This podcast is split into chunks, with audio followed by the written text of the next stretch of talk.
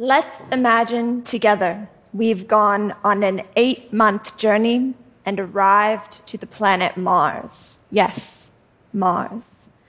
Somehow, we'll have to figure out how to build protective and durable structures to shield us against solar radiation, galactic cosmic rays, and extreme temperature swings. On a Mars mission, there's only so much that we can bring with us from Earth, and it's prohibitively expensive to launch tons and tons of construction materials into space. So, to realize a pioneering habitat that progressively grows, adapts, and expands into a permanent outpost, we have to think differently about how we build. These habitats and the robots that build them will enable humanity to thrive off world. I am a space architect. I design and conceive habitats supporting human exploration in deep space, like on the surface of Mars. Not only do I design spaces for optimal crew health and performance, but I also investigate what these habitats are and how they're going to be built. Now, Mars is so far from us that communications delays can take up to 22 minutes one way to or from Earth. And what that means is that we can't rely on real time telerobotics controlled by people on Earth to supervise what happens in construction on Mars, or for that matter, to supervise anything that happens when we're exploring the planet. But if we leverage autonomous robotics, we'll send 3D printers and other construction robots to build protective habitats and shelters before the crew even arrives. So, how exactly would 3D printers build a habitat on Mars? Well, first we have to figure out what these structures are made out of.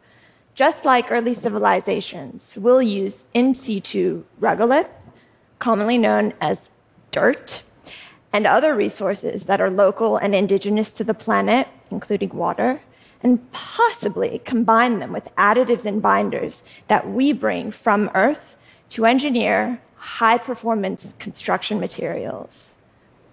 Our goal when we're designing these habitats is to introduce an airtight structure that can withstand internal pressurization, which is what will allow people to live in a breathable and temperate environment on the inside. The robots that we deploy on Mars will need to perceive and interpret the complexity of a construction site in order to sequence and choreograph different types of tasks. These tasks will include prospecting Mars and surveying for a site to build, collecting raw materials, processing those materials, and maneuvering them around. Some of these bots might resemble the character WALL-E, except, you know, not so cute. Once the site has been excavated and foundations are printed, these structures are manufactured layer by layer by layer. And as construction progresses, pre built and pre integrated hardware like airlocks or life support equipment brought from Earth are inserted into the print until finally they're sealed at various connection points. To do more than just survive in space. We need to create environments that positively contribute to well being for months and years into the future. And as more civilian astronauts travel to space, it's important that our environments are more than the tightly packed mechanical interiors of the International Space Station, which today represents the state of the art for long duration human life in space. We also want to incorporate practical architectural elements such as access to natural light through windows and greenery. These were features that were missing aboard the space station when it was first commissioned, but which we know are critical to positive psychological functioning and well being. For long duration missions in deep space, it's important that crew members feel less like they're living in a machine and more like they're living in a home. There are other ways of approaching habitat construction on Mars.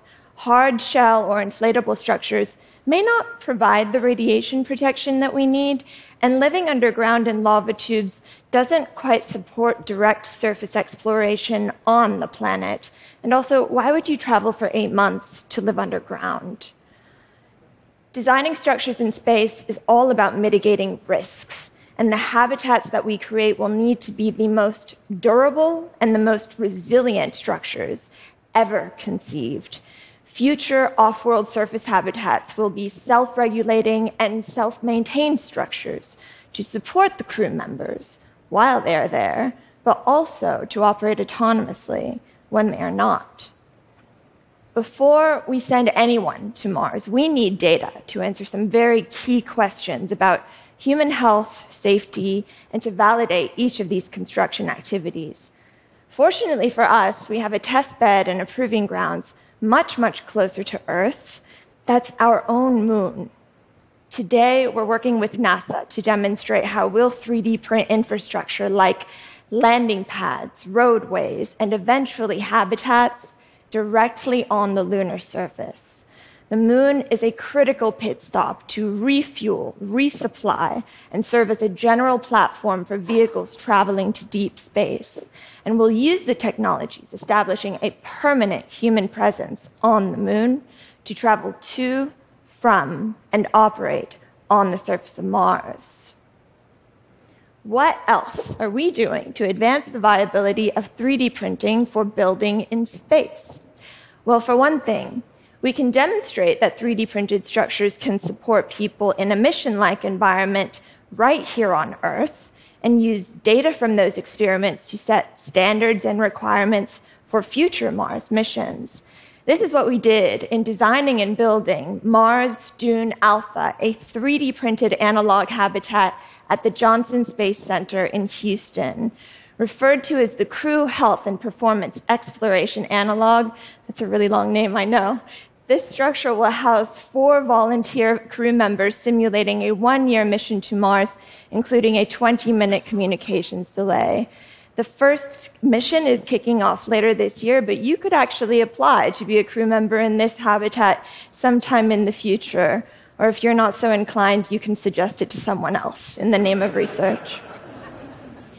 If you're one of the chosen few, you'll be sharing 1,700 square feet of living and working areas with three others, and that includes an aeroponic garden for plant growth, a communications area, an exercise room, as well as individual crew cabins that are very cozy, just 6 by 12 feet. Some of you may be thinking, well, building in space, this is a topic pretty far removed from our day to day lives. How might it impact what we do on Earth today?